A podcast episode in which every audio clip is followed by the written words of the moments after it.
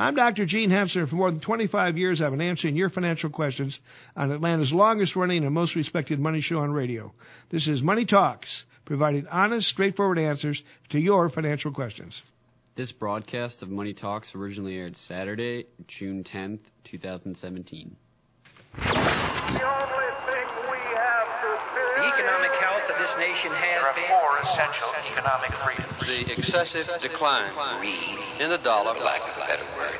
Late rally on Wall Street. Too big to fail. Growing the economy. Growing the economy. The economy. The economy. The economy. Welcome. This is Money Talks.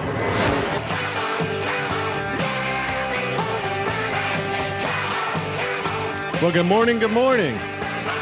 This is Money Talks, Atlanta's longest running and most respected money show on radio. I'm Bill Lako, certified financial planner, along with uh, Nick Antonucci. You got a designation now, right? You're a smart guy now, CVA. right? Yeah, Oh, does that classify as a smart guy? I don't know about that, but I have a designation. Yeah. Gotta have some letters. That's right. Uh, so, so CVA, certified valuation analyst. That's correct. All right, all right. And then uh, Shauna Theriault, you got a couple of them, don't you? A little bit. You- You're you're like a CPA and a CFP and an E EIEIO. Hey, that's right. Okay. One up in me. Well, you know, she's smarter than all of us Clearly. and better looking. Yes. So Well, thank sorry, you for I hope that. that. wasn't inappropriate. No. Was that inappropriate? No. Is the mic can- still blushing. Is She's the You blushing. is the You can always on? say You that I look better it. than you. That's not a problem. Well, and it's a factual statement too. uh, so, how's this week going? Uh, well, we're down a quarter of a percent this week. Uh, The and I said about the market this was going to be up, so I, it was my fault. well, we have a day left, and today's been kind of interesting. Today's Thursday when we record this. We've had the Comey testimony going on, and the market is kind of, you know, it, it started out pretty flat. Halfway through the testimony, you saw the market take off, and uh, by the end of the day, it, it had pulled back down into negative territory. Uh, for the week, though, as I said, we're down about a quarter of a percent. Um, financials leading the way for the week. What's pulling us down? Consumer discretionary, utilities, staples. But this week has been kind of slow in terms of economic news. I think next week is going to be really interesting. We've got a lot of important data points throughout. We've got two inflation readings. We've got PPI on Tuesday, producer price index, consumer price index Wednesday. Also got retail sales Wednesday. So you're going to get an idea of, you know, how is consumer spending in May. Um, later that day, we've got the FOMC decision. Uh, it seems all but certain we're going to get a rate hike. What's, I think what's FOMC? uh, Federal Open Market Committee. He's trying to trip me, trip me out there. See if I actually knew Just it. checking. Just checking. Um, but uh, they'll come out with their latest monetary policy decision. Um, we expect to get another quarter of a percent rate hike. That'll put us in the range of one to one. Oh, you think this quarter month for sure? It's uh, the implied probability per Bloomberg is 98% Hmm. as of today. So the you know the market seems reflective of that happening. Uh, I- it would be a big shock if that didn't happen. But then closing out the week, we've also got consumer sentiment. Um, it's a twice a month release. This will give us the preliminary June reading as far as looking forward. What are consumer expectations like? So I think next week is going to be a lot more telling than this week. It's kind of been a flat week, and you're seeing that with the market, you know, relatively flat. What were the two inflationary? Producer price index, Okay. consumer price index. Producers, obviously, from the producer side, it's a Right. precursor to CPI. And the expectations for next week are both to be flat. So it's not often that you see a big divergence in either. PPI to CPI. Right. Um, and we like to look at the, the headline number, which strips out food and energy. They're more volatile. So um, that's what we'll be watching next week. Uh, that being said, we've had uh, you know a few economic indicators throughout this week. We'll start with the previous Friday. We had our monthly employment situation for May. Uh, payroll ga- gains slowed a bit to 138,000 jobs added for the month. Um, gains for both March and April were also revised downward, so not a great reading on employment there. But that being said, you have to look back at the overall trend. It's been pretty impressive. Um, the unemployment rate is 4.3%, so you got to assume that's pretty close to full employment. We can't continue to add 200 and some thousand jobs a month forever. So these, these numbers change, obviously, given that it's, we're in summer too, right? Sure, sure. They're seasonally influenced. Right. Um, something else worth noting, um, if, if you guys watch the Wall Street Week Ahead videos, I know tons of people do.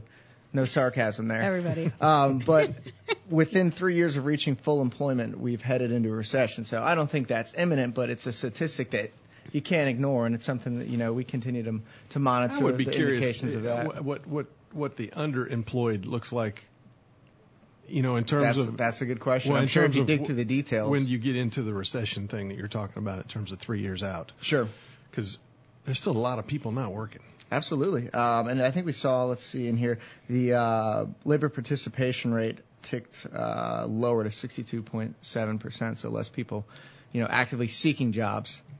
Um, also this week we got some trade data. The trade deficit widened more than expected in April, rising to 47.6 billion from 45.3 billion in March. It was a little more than expected, but really the thing you got to think about here is you have a, a U.S. economy that's stronger than basically most of our trade partners.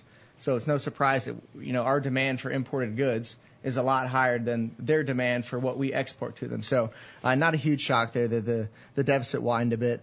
Productivity and costs came out uh, this this past Monday. Uh, productivity is now shown to have been unchanged in the first quarter compared with a 0.6 decline in the prior estimate. This is basically just a change in the amount of goods or services produced per unit of labor. Um, really, you can tie some of the numbers in here back to the employment situation. Something that we're still lacking is really seeing wage growth. I think we're seeing year-over-year wage growth somewhere in the range of two and a half percent. And when you consider that inflation is, you know, Two. Two, even more than that, 2.1, 2.1, somewhere in there. Mm-hmm. You know, real wage gain, uh, growth is 0.4 percent, so it's almost non-existent. Um, also Monday we got a little bit of uh, non-manufacturing data out, the ISM non-manufacturing index, aka services. Um, slipped a little bit in May, but it continues to do well. Dropped from 57.5 in April to 56.9. It's a slightly larger decline than what was expected. Uh, but to note here, anything in excess of 50 is still considered expansionary. So the services sector of the economy is continuing to grow, which is important because it accounts for more than 80% of our domestic uh, GDP. So uh, finally, on Monday, we got the latest factory orders data. So now a little bit on the manufacturing side of things.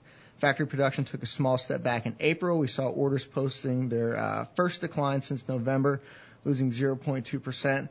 Again, first decline since November. I still think it's safe to say manufacturing domestically here um, is doing well. I think some of the anticipation of an improvement was kind of on the back of a, a Donald Trump presidency with promises that haven't come to fruition yet. There's still a lot to be seen. Um, so wouldn't be surprised if you continue to see uh, somewhat of a pullback there. Um, as far as interest rates go, we'll give you guys a little bit of update on that. Uh, two-year Treasury rose a little bit, but across the board, everything further out, five and out, you saw uh, rates come down just a little bit, somewhere around uh, one to three basis points. You got mortgage rates down. Uh, the 30-year average fell to 4.04 percent.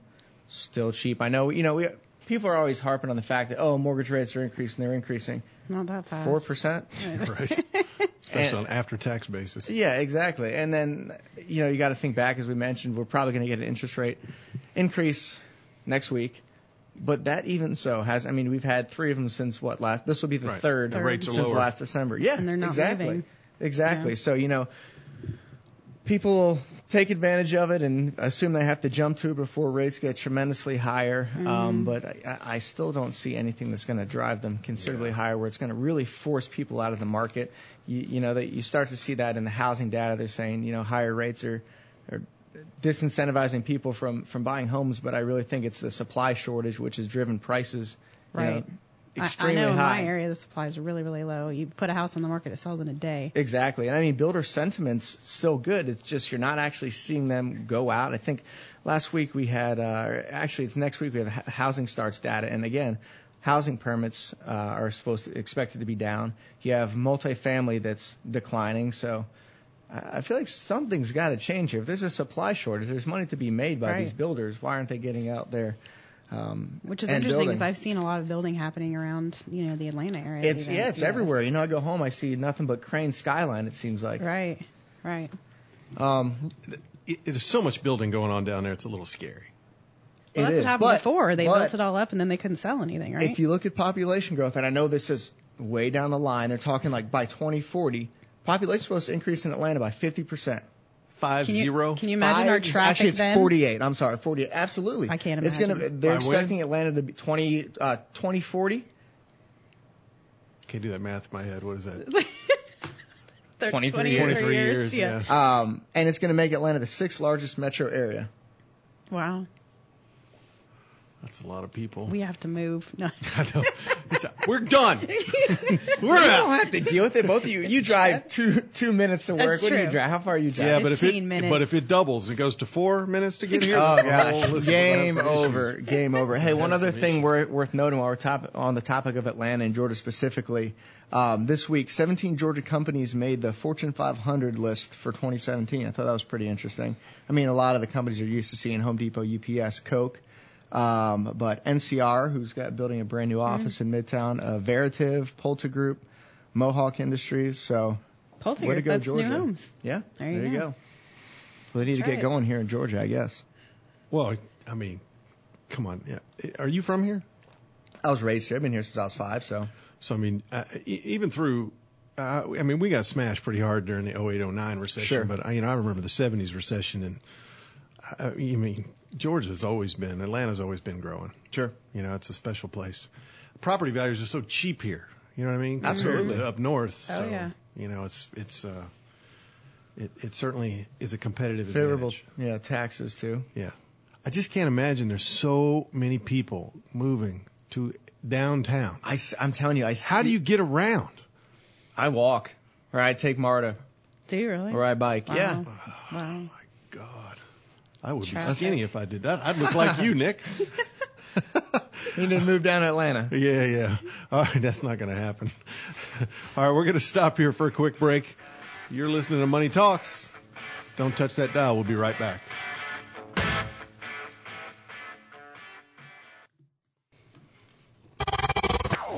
It's time for the Dog of the Week. All right, you feeling some big shoes here, Nick. Yeah, I know. Um, I mean, Troy and- comes and up with some really weird stuff. I'm not going to lie. This isn't crazy out there. It's just one of those things that almost makes you think. You know what they talk about? You know, have we reached a market top? What are the indicators? You know, we had everyone moved into these huge homes. Well, this I thought was fitting for the dog of the week. As man's best friend, dogs deserve the best in life, and when it comes to housing, a UK company is ready to offer them just that. The world's first line of luxury dog mansions with the most expensive models costing $200,000. Come on. But but here's what gets me is the finishes that they're like putting in these houses: This is a- hardwood floors, walls, columns, balconies carved from marble, indoor and outdoor lighting, automated food and water systems, treat dispensers, TV and sound systems. Prices start at around forty thousand, reaching up to two hundred This is a doghouse, right? Doghouse, air conditioning. They have uh, video conferencing so that and it even I love the way it says this. Hold on, let me let me find where it says this. You know how many in- in husbands would love to be in the doghouse? yeah, no kidding, right? I'm in the doghouse. Oh, good. A great, conference thanks, call honey. system allows the dog and its owner to communicate with each other whenever they want. How does the dog keep That's what I was saying. Like, hey, I'm gonna call you? my owner. Text like, you? let me uh, hit my Ring, paw on this thing. It just seems so out there. Uh, I'm not sure. Yeah, it is definitely out there. All right, Shauna. Well, uh, we came up with a planning point this week, and this seems to come up more and more and more. Just understanding how assets transfer, um, either via will or beneficiary designation, how asset titling, how important it is, and this this is important for anybody, no matter what size assets you have. Okay. Um, so just be thinking about situations that you may be in or family, and just looking at it. So you know, I'll start with, for example retirement accounts. Retirement accounts pass outside of the will. Um, I've had several situations come up where, um, you know, I, I met with someone and, and they had just updated their wills and they thought everything was in order and it wasn't because if you look at your net worth and you have a large portion of your net worth that's in IRA accounts, um, that doesn't pass via the will. Right. So it's very important. You know, I, I've had someone, um, you know, tell me that, oh, it's okay, my will's updated, and it wasn't because they didn't update their IRA beneficiaries, and most of the wealth was in the IRA So the IRA ben- beneficiary doesn't, whoever is designated there, that would take precedence over the will. Yes. Okay. As well as life insurance as well. So if you're you have any or a transfer on death account, so you can have a brokerage account that also has a beneficiary designation. Okay. So I get that question all the time. How can I add a beneficiary to the brokerage account or bank account? You can do payable on death, which are PODs or TODs. Right. Transfer on death to name a beneficiary. So if you have an asset where a beneficiary is named, it does not pass through the will. Now, is this something that an estate planner, when you're going through the actual process here, should should be confirming these things for you? Yes, yes. So when you're, you know, when you're working with a firm like Hensssler, you know, we go through and make sure that everything's in order on all of your beneficiary designations and your wills, et cetera.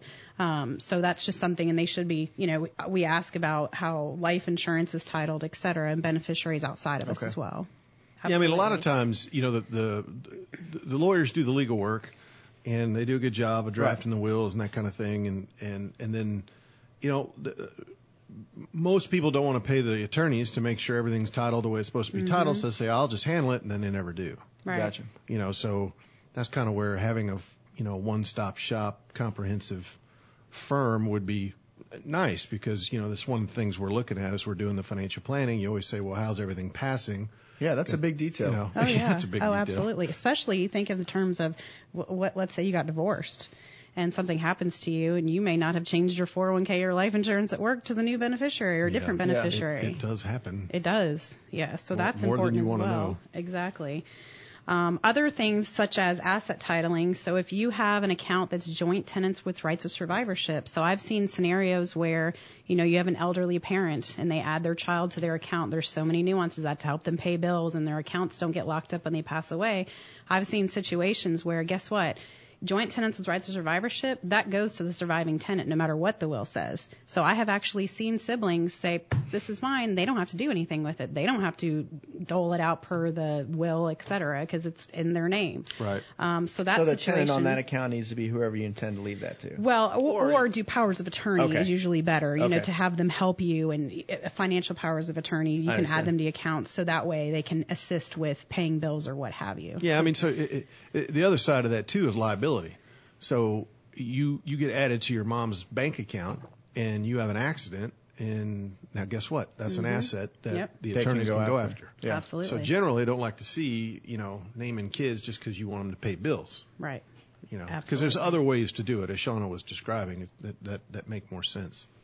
And you should think about things such as, you know, second marriages. So if you want your children to be left money, there can be situations where if you name your, you have a joint tenants rights of survivorship with your second spouse, um, you have an IRA beneficiary that they're named at, and they're going to get all the assets. Well, they could turn around and name their children if they wanted to Right. and disinherit your children. So thinking about how assets are titled when you pass is very important in that regard as well. Yeah.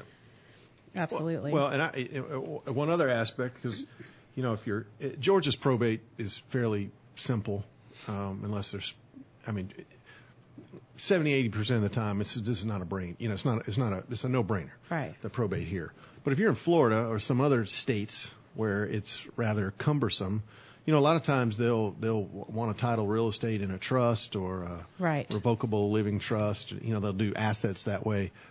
But just because you open the account right. if you don't actually fund it or retitle the asset, it's not. You still got to deal with the problem. Absolutely. So And, and we we recommend with uh, real estate that is out of state to have it in some sort of revocable trust or some way that passes outside of the will, or else your heirs are going to have to probate that state. Correct. An arduous process. And to your point, if you just set up a trust, you actually have to do a quitclaim to put the property Right. in there. Um, now, if it's rental property, we wouldn't do a revocable trust. We'd talk about LLCs, Right. You know, Right. for liability protection, but it still passes outside. Yeah. You know, Yeah. there's a way to do that. So, um, just be thinking about that as well. Um, the other thing, trusts also pass outside of the will, as we mentioned. So if you have a, an irrevocable trust that maybe you have inherited from a family member, um, you always have to look at how that's t- how the beneficiary designations when you pass away are titled, or not the beneficiary, the trust designations, because they actually pass via trust language as well. So if you have a trust account that it's its own separate entity, has its own tax ID, files its own separate tax return, that those assets will ultimately pass the way that is written in the trust. It does not look at your anything that you name as a beneficiary. It does not look at your wills or anything in that matter as well. So, you know, it, it's important to look at you know the titling of that as well and who the ultimate beneficiaries are. I had a situation um, where you know ultimately it was going to go to the grandkids. The account was, and and um, you know we split up the account today you know, and, and got, went ahead and gave a portion to one of the grandchildren, but the, the rest of the account was intact that was supposed to go to Right. the other grandchild. But guess what? If that person were to pass away today,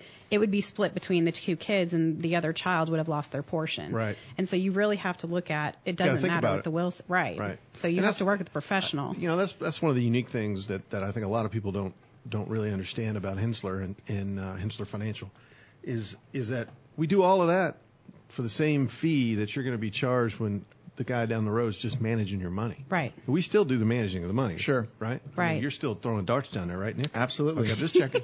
I can't guarantee. bad? I can't guarantee is this mic- accuracy. is this still on? Is this- I'm Can't guarantee accuracy. I'm only kidding.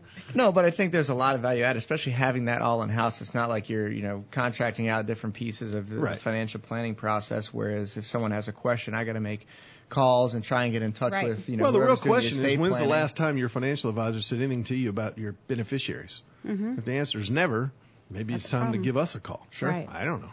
Or someone else. Yeah. and- Preferably us. Yeah. I don't know about Shameless self else. promotion. Well, we take we take over the management of that for you. So basically, instead of you having to call your CPA and then you having to call your money person, Mm-hmm. you calling, you know, you have one person looking at that all together and making the calls for you and working through it and saying you should be looking at this Right. or you should consider this and working together. Even if you use outside uh, accountants or you know advisors, we still quarterback that for you. Yeah. So it's very important. Well, and, and if you were listening to the first segment of the show, I mean, Atlanta's going to double in size in 23 years. That's right. Imagine what the drive's going to be from Kennesaw to, to Buckhead at that point, Right, right? I mean, you're already in the car an hour and 20 Bad- minutes. bad enough oh as it is my is now. goodness. So, if we could save you some time, what's that worth? A lot, right? Priceless. Mhm. Doggone right. priceless, absolutely. So, so uh, this is probably a good time to say our phone number. So if you're if you want some help, give us a call oh, 770-429-9166. By the way, if you have a question, you can call oh, 770-429-9166 or and we're going to get to a few uh we've had some call-in questions. Um, you can call us at 1-855 429-9166. That's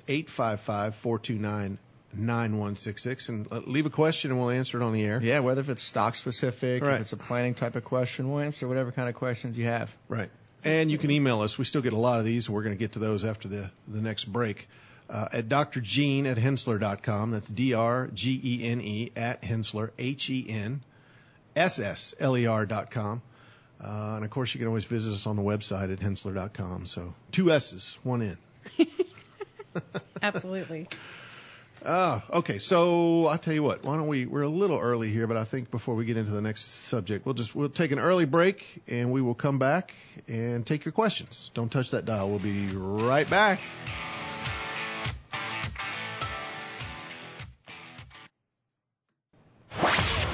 When you have money, you start investing in your future. When you start investing in your future, you start worrying you'll make mistakes. Oops. When you start worrying you'll make mistakes, you can't sleep at night and watch infomercials. Pick up cat hairs from clothes. When you watch infomercials, you think you can get rich by placing tiny classified ads in newspapers. When you place tiny classified ads in newspapers, you subscribe to those papers to make sure your ad is running. When you subscribe to a bunch of newspapers, they pile up at your house, making it look like you're not home. When you look like you're not home, Girl Scouts don't come to your door. When Girl Scouts don't come to your door, you don't get to buy Girl Scout cookies. Don't miss out on Girl Scout cookies. Get rid of get rich quick schemes from infomercials and upgrade to Money Talks. This is Money Talks. And we're back. See? That, if you if you work with us, you won't miss your Girl Scout cookies. That makes me miss the DirecTV commercials. The inspiration for that. You guys remember those? Comcast made them stop advertising because it claimed, I think, that you know DirecTV service was a superior offering and it can't be proven. Oh. But they they had a great marketing campaign going on. All right, so let's get to some questions here, Nick. Uh, you want to lead us off with Bill? Yes, our good friend Bill Murray writes, somebody told me that I should not hold foreign equities in my IRA because I won't get any tax credits for foreign tax paid. Is this true? So Very true. The first Yes, part's that- maybe. that is true. The first part of the question is maybe. The second part is true, right? The first part is should I? Should I? Correct. Okay. Depends Yes, you- I stand corrected. All right. Yes. No, you don't get the tax credits. That's correct. Correct. But it's it's a deeper question in our opinions. Right, absolutely. Well, it's in an IRA account, so you know if you're paying the foreign tax credit, it's a deduction from your IRA, so it's not considered a distribution. You're not taxed on it, Right. um, but you don't get the credit. Right. either. There's a there's a tax withheld Correct. at the corporate the foreign Correct. corporation, so you're receiving a lesser dividend payment than you would otherwise have Right. received. So it's not like at the end of the year you're having to cut a check or anything, but Right. So, so to your point, so basically what happens is, you know, you, you are taxed in the other country. They typically charge charge you at the time of the dividend and, and deduct it from your distribution or your payment. And typically what you can do if it's in a taxable account is take a credit or deduction for that on your tax return so you're not double paying tax on it. sure. Um, but, you know, back to what I was saying. Let's it- let, let, let's let's just let's elaborate. So, let's assume they pay you a dollar a quarter, all right, and they withhold twenty five cents. You are going in a taxable account. They're going to give you a 1099 for the full dollar. Right. Okay, you get the tax credit so that you're really only paying tax on 75 cents. You still only got 75 cents. Right. Right. Correct. Right. Okay. Now go ahead. Exactly. Um, but to, to inside the IRA, it grows tax free or tax deferred. It depends if it's an IRA or traditional or Roth. Okay. Um, so if it's growing tax deferred, you are, you know, getting that growth tax tax deferred basically, and you're, you know, you're getting a fee taken out of there, but you're not getting charged for distribution either. Because in the future, in a traditional IRA, you're going to have to take an Yeah. IRA So in, a- in a traditional IRA or 401k, is it not the same? I mean, you'd have you'd be paying that tax anyway, so it's really not. Well, sort of. I mean, you're, you're, it's going to reduce how much you're distributing in the future potentially because it's a small. And we're usually talking about small okay. amounts yeah. here too. Yeah, and that's worth noting. The average, I think, IRA account is going to pay maybe a few hundred dollars in, in foreign taxes when this situation occurs. So it's not But like correct it's, me if I'm wrong. The math is still the same. It's a wash. They pay me a dollar. They take 25 cents out. They put 75 cents in my IRA. Yeah. It's not Right. taxable. Right. correct. Okay. In your taxable account, they pay me a dollar. They take 25 cents away. Yes. I get a credit for the 25 cents, Yes. but now I'm taxed on the 75 cents. Right. Okay. See the difference? Right. Yeah. So I'm not saying one way or the other. It is absolutely a correct statement. You will not get the foreign tax credit. Right. What I'm saying is, what difference does it make? Right. Well, and if you think about it too, if if this is an investment that even because it's foreign, if you, if you think it's going to grow, why not put it in a tax? Yeah, I think account? that's probably uh, that's another issue too, Nick. Yeah, uh, so- you know, are we going to let the tax tail wag the dog? or- Exactly. okay. And and I think that the added benefit of diversification far outweighs the minimal amount of taxes that you're going to pay, quote pay. Well, I don't know. Bill Murray's probably got a 100 million dollars, man. He might have like you know five million bucks in I some mean, he ADR. listens, to, he, he listens to us, so I'm sure he's pretty wealthy. That's what I'm saying. Um, when is he going to start paying? That's the question. Exactly, exactly. um, and you know, I, I looked at just some rough numbers earlier. Let's say you have a hundred thousand dollar Roth IRA. Um, in our let's say moderate allocation, you have a 10% allocation international equities. Um, we use EFA, the iShares MSCI ETF. It yields 2.68 percent. That means you're receiving roughly $268 of taxable dividend income. If 20% of that's withheld on this amount, it's $53.60. That's that's nothing, and you're going to let that dictate your investment decision. Right. Fifty-three dollars and sixty cents. Right. Uh, I, I think you absolutely look at it from an investment perspective of adding diversification to your portfolio. You know, adding international equities just because the U.S. market. Otherwise, if you're going to hold only U.S. stocks, what happens when the U.S. stock market declines 15 percent? International markets are up 10 percent for the year. Right. You, you know, you you have no protection against that Let's downside. not be even, let's not be calling for that. Oh, I would Let's never. not be calling for I that. would never. We're up almost 10% this year. Shh. Shh. Oh That's no. a knock on wood right there. That's Um, the but beginning of the end. No. but I think something to consider here is what assets are ideal to add in certain accounts, Right. taxable accounts versus retirement accounts. Um, so qualified dividends are taxed at capital gains rate, non-qualified dividends taxed at ordinary income. Um, non-qualified dividends are going to include investments like REITs and MLPs. So What's an MLP? a master limited partnership. So it's basically the structure of the company where the tax is passed on to the actual investor. Um, And what's the best part about most MLPs? The K1? Oh yeah. Oh, yeah, that's you fun love the K1s? Yeah. That's fantastic. Yeah, you want to file your tax return timely. Yeah. Good good luck. Uh, Aren't there some where it's whatever state the pipes goes through or what have you? Yeah, there's and, yeah, and it there's, gets, so you get yeah. multiple. They're state all different. returns. You, you got to you know. Right. Other things, uh, municipal bonds, tax managed funds, index funds. Those are things you typically want to own in a taxable account. The benefit of owning municipal bond funds is that you either exempt from, you know, federal taxes, state taxes, both. Right. And if you're in a non-taxable account, you don't get that added benefit. Um, I mentioned uh, tax managed funds and index funds the same because what good does a tax managed fund do you in, If in in a In an tax-free account? Right. Index funds, I say, because they're typically lower turnover than actively managed funds, so you're not likely going to pay the capital gains, uh, tax on the capital gains distribution um, from high turnover in a portfolio. If you are in a taxable account and you see uh, a mutual fund that has high turnover, uh, short holding periods in their Right. securities, um, it's probably something to be watchful of and not hold in a taxable account, especially if they're holding them short term. You're going to get hit with that short term capital gain. Right. Um, and obviously tax rate on that's going to be even higher. Um, taxable accounts, uh, high income bond funds as uh, income distributions or tax at ordinary income.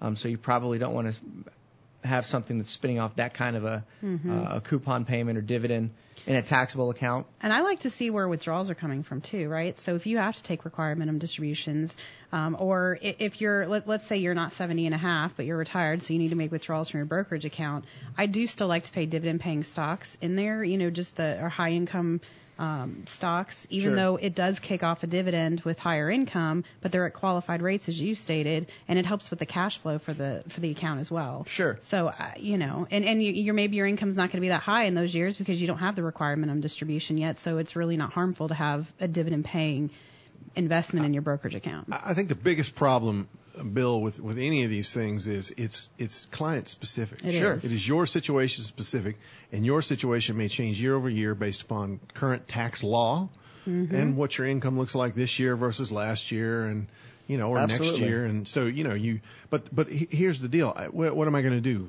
I, I I base my decision this year off what you just said, Shauna. So I buy Right. uh, whatever, ExxonMobil paying 3%, and next year it's going to be different. So what am I going to do? Sell it? Deal with the Cap commission, Yeah, yeah, cap exactly. gains? Right. No, I mean, so at some, at some point, what you got to continue to do is continue to diversify the portfolio, and sometimes you got to put stocks in the IRA that maybe wouldn't necessarily be put there, but you got nowhere else to put them. Absolutely. Right. Right. So- And, and I think what's interesting in looking at this is that, and most people will have no idea of this, uh, it can get very confusing, but the tax treatment of different assets. Uh, for example, uh, I was reading about uh, some commodity futures um, ETFs, gold, for example, taxed at a collectibles rate. Mm. Had never heard of that. 28% 28% collectibles collectibles rate, rate. it? Yeah. So most people own assets and aren't necessarily aware. And I think it's good to be aware of that, but you can't necessarily let the, the tax, Tax. implications drive your investment decision. Absolutely. And, and you really do need to look at your own personal situation because your income could change. You know, when you start Social Security, retire, start Social Security, when you start taking required minimum distributions, um, you could have a big tax year, tax bill one year because the market was up and there was gains in the account, and there could be losses another year. So your your income's constantly fluc- can be fluctuating from year to year depending on what's happening. Yeah, absolutely. All right, so uh, let's see. I'll tell you what. Uh, uh, I know they're going to kill me back here, but let's take a break early, and then we'll come back and be able to finish the show with the rest of the questions. So you're listening to Money Talks. Don't touch that dial. We will be right back. This country, you gotta make the money first. Then when you get the money, you get the power. Then when you get the power, then you get the woman.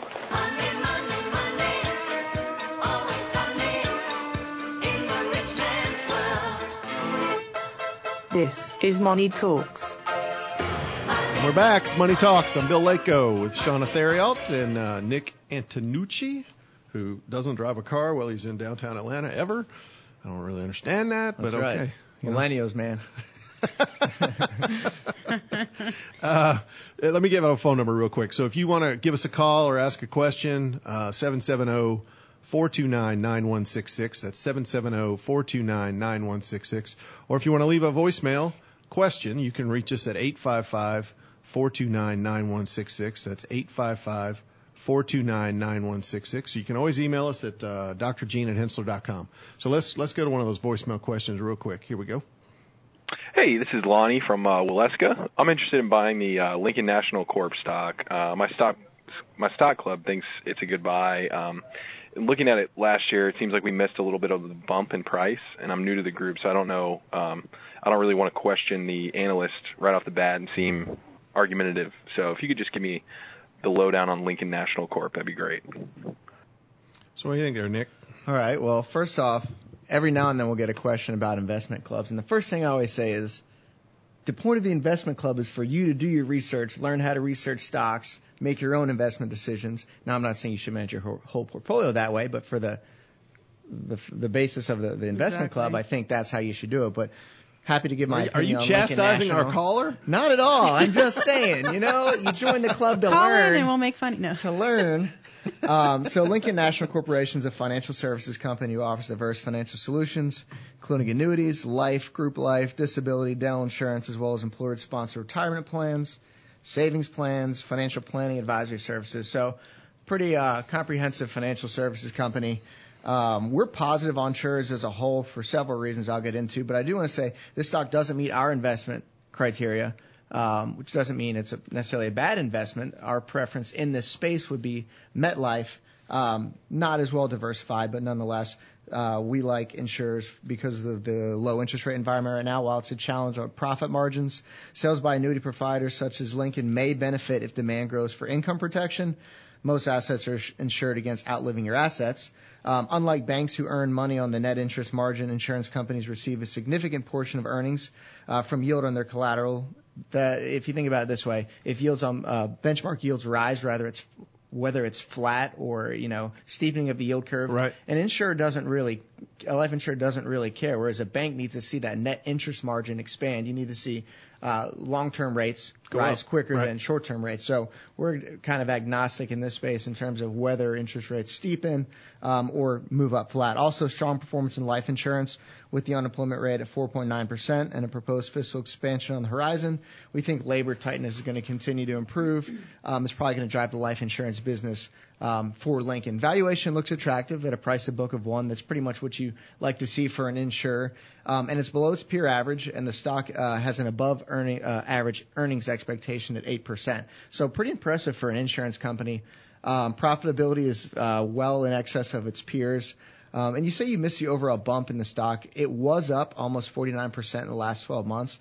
Uh, but you have to also consider that the financial sector as a whole was up 30% over that same period. So while it did outperform, it's not like it went up 50% while the, the financial sector stayed flat. So at barely at a premium uh, to its own historical average, I don't think it necessarily looks expensive. I don't think that you've quote missed the bump. So you know if if uh, you want to partake in this, again as I said, it doesn't meet our investment criteria, but it certainly doesn't look like an unattractive investment. Can use your side play money for that, right? Exactly. Right. So it would work for an investment club. Sure. All right, Shauna, what? Uh, We had a question from Judith in Sandy Springs. Yeah. Uh, my daughter's father bought her four savings bonds. She is 14, and her and her father's name is on the bonds. Can I cash them in for her? Um, so to answer, it depends. So it depends on the age. Since, first, go since- smack the father. Yes, I mean, are- uh, uh, is this mic on? Are you chastising our questions? Yeah, yeah, seriously. no, I'm not chastising her. I'm chastising the No one's going to want to write in anymore. The grandparent, you're right. The grandparents always want to buy the savings bonds, and then it's hard to cash out, you know. But they're trying to be sweet. Uh, the savings bonds are generally non-transferable at all. You, just because the registration on the bond is a, a relationship between the owner and the U.S. Treasury. So in this case, only the named owners, which would either be your daughter or the father or grandfather, can redeem the bonds. There are instances where a parent can redeem the child's bond if the child's not old enough to sign and request it, and that's if you know they're not old enough and they live in the same house with you. But in this case because you know she's 14 um, she probably has to sign for it on her own. So that's another thing you know giving Right. savings bond. You don't want to give 14 year old money like that to be able to go cash them in. So here here's the rub though. The treasury does not define what a small child is or Right. you know. So you know it just depends. And and also adding to it, eh, the financial institution handling the transaction can just say no, we're not going to do it. Right. So it just Plus, really depends. But but if you could get out of them, I would. Right. Yeah, and I think it depends on because if, if if these have, were issued, you know, 14 years ago, depending on what the rate is, maybe it's better than what you can get. Uh, Could be. in an, an investment right now. I mean, this child, if this is for money, you know, college money, you put him in equities or something like that. But Right. relative to what you can get in fixed income yields right now, who knows? Maybe it is comparable. Um, and the specifics of the bond are going to depend. Are they Series EE or I? A good resource for that would be Treasury Direct. Um, you can just Google that and you'll be able to kind of see the the details of your specific bonds. You can Absolutely. enter the Actually, you CUSIP can, on it. Yeah, you yeah exactly, and you can actually type in your CUSIP bond number. right Yeah. the number, and it tells you exactly Yeah. right what it's earning and what you can do with And as it. far as actually cashing in, I think some some banks will cash them for you. Otherwise, you got to mail them in and uh, redeem them redeem them that way. All right, let's take another one here before uh, before we get out of this. You want which one do you want? You want Kellyanne from Marietta? Sure. All right, says my ex and I split our investment portfolio during the divorce. That happens quite a bit, by the way.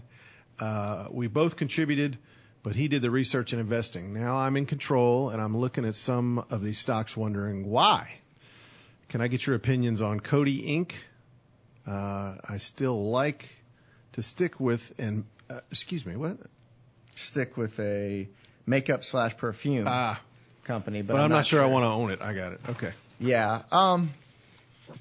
Coty, I, I would. I, I would- clearly can't read. You know what I mean? Clearly not. even with glasses I on. know it's horrible. It's, like, it's the new glasses. That's what it is. Negative earnings surprises for this company. You know, missing analyst expectations has really done a number. They're down uh, almost 40% over the last 12 months. Um, nothing about this, honestly, is is attractive to me. As you, as the listener mentioned, they're a fragrance company. Um, you don't like fragrance? Oh, I like fragrance. I'm going to give you an alternative, but I just keep getting interrupted. She clearly wants to stay in the fragrance space. So uh, basically, what Coty did is is when growth started slowing, they decided we're going to go try and buy growth. They spent about 12 billion dollars buying Procter and Gamble's fragrance, color cosmetics, and hair color business, and a company called Younique that's got a big social media presence. Um, the problem is they were having troubles internally with their company, running the company. So why are you going to buy two other acquire two other companies, try and integrate them when you're already struggling? Um, valuation doesn't look attractive at all. PEG of 3.65. Uh, as I What's mentioned, they, a they PEG? borrowed uh, price earnings to growth. So um, we target, and it's hard to find in this market of a PEG around one. I'd say you know you can go above one. It's really more relative to its sector or industry. Um, but it, nonetheless, it looks expensive here. It does have an attractive dividend that's well covered, but I'd prefer you invest in something like International Flavors and Fragrances. That company meets our criteria. And what's nice about it is you don't have the volatile component of just fragrances. Let's say a recession hits. What's nice about International Flavors and Fragrances is they have a food component. They're split about 50-50. So it's kind of a blend of a consumer discretionary and a staple. consumer staple stock. Um, attractive yield of about 2%, just under. Um, not quite as high, but it's well covered at more than two times. Profitability is far better. Earnings growth is far better. Um, and, you know, a fraction of the debt that Coty has. So if you do want to stay in that space, I think that's a, a great investment to consider. So that she should just take her loss and move on. I would, yeah. Well, we're, we're Hopefully you've got assuming some- she's got a loss. hopefully you've got a bunch of gains. Well, if it went down, well, that's true. Maybe she owned it years and years ago, and just because it dropped 40%, did you say? Maybe she doesn't have a loss. Yeah, it's just 40%. That was a, Yeah, I mean, she might have made a million dollars on that thing that- already. that's true. know? That's You true. never know. Everybody's situation know. is different. All right, can, so uh, uh, go ahead. If you want to knock out Chase and Paula, All I can go ahead, run real quick. Real quick, Chase and Paula. Uh, basically, my uncle was under the misconception: the higher the stock price, the better the investment. Now they're left with some stocks, and they they want an opinion on it.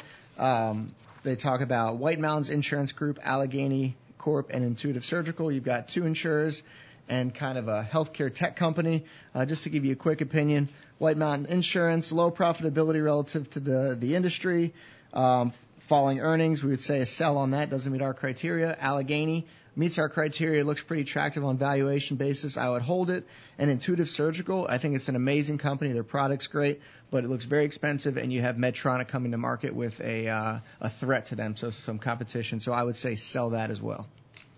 Wow, you did that pretty fast. I know, got to roll Almost, through it. almost like Got to answer the almost like you knew what you were doing. Like you got a designation or something. Told you, man. All right, look, we got like 20, 20 some seconds left. Mark it up or down.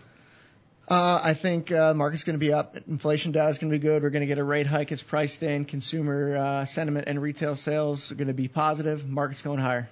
Higher, up. I'm going to stick with my normal flat. Guess who's almost right this week? Oh, no, he didn't. Did he go there?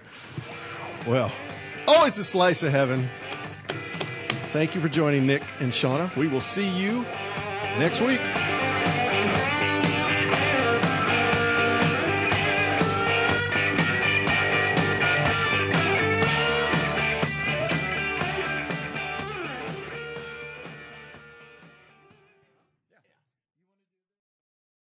All material presented is compiled from sources believed to be reliable and current, but accuracy cannot be guaranteed. The contents are intended for general information purposes only. Information provided should not be the sole basis in making any decisions and is not intended to replace the advice of a qualified professional, such as a tax consultant, insurance advisor, or attorney.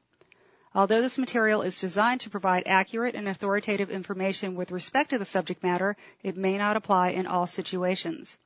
This is not to be construed as an offer to buy or sell any financial instruments. It is not our intention to state, indicate, or imply in any manner that current or past results are indicative of future profitability or expectations. Portfolio holdings discussed are subject to change. There is no guarantee that in the future these securities will be held in Henssler accounts. As with all investments, there are associated inherent risks. Please obtain and review all financial material carefully before investing. Henssler is not licensed to offer or sell insurance products. This overview is not to be construed as an offer to purchase any insurance products.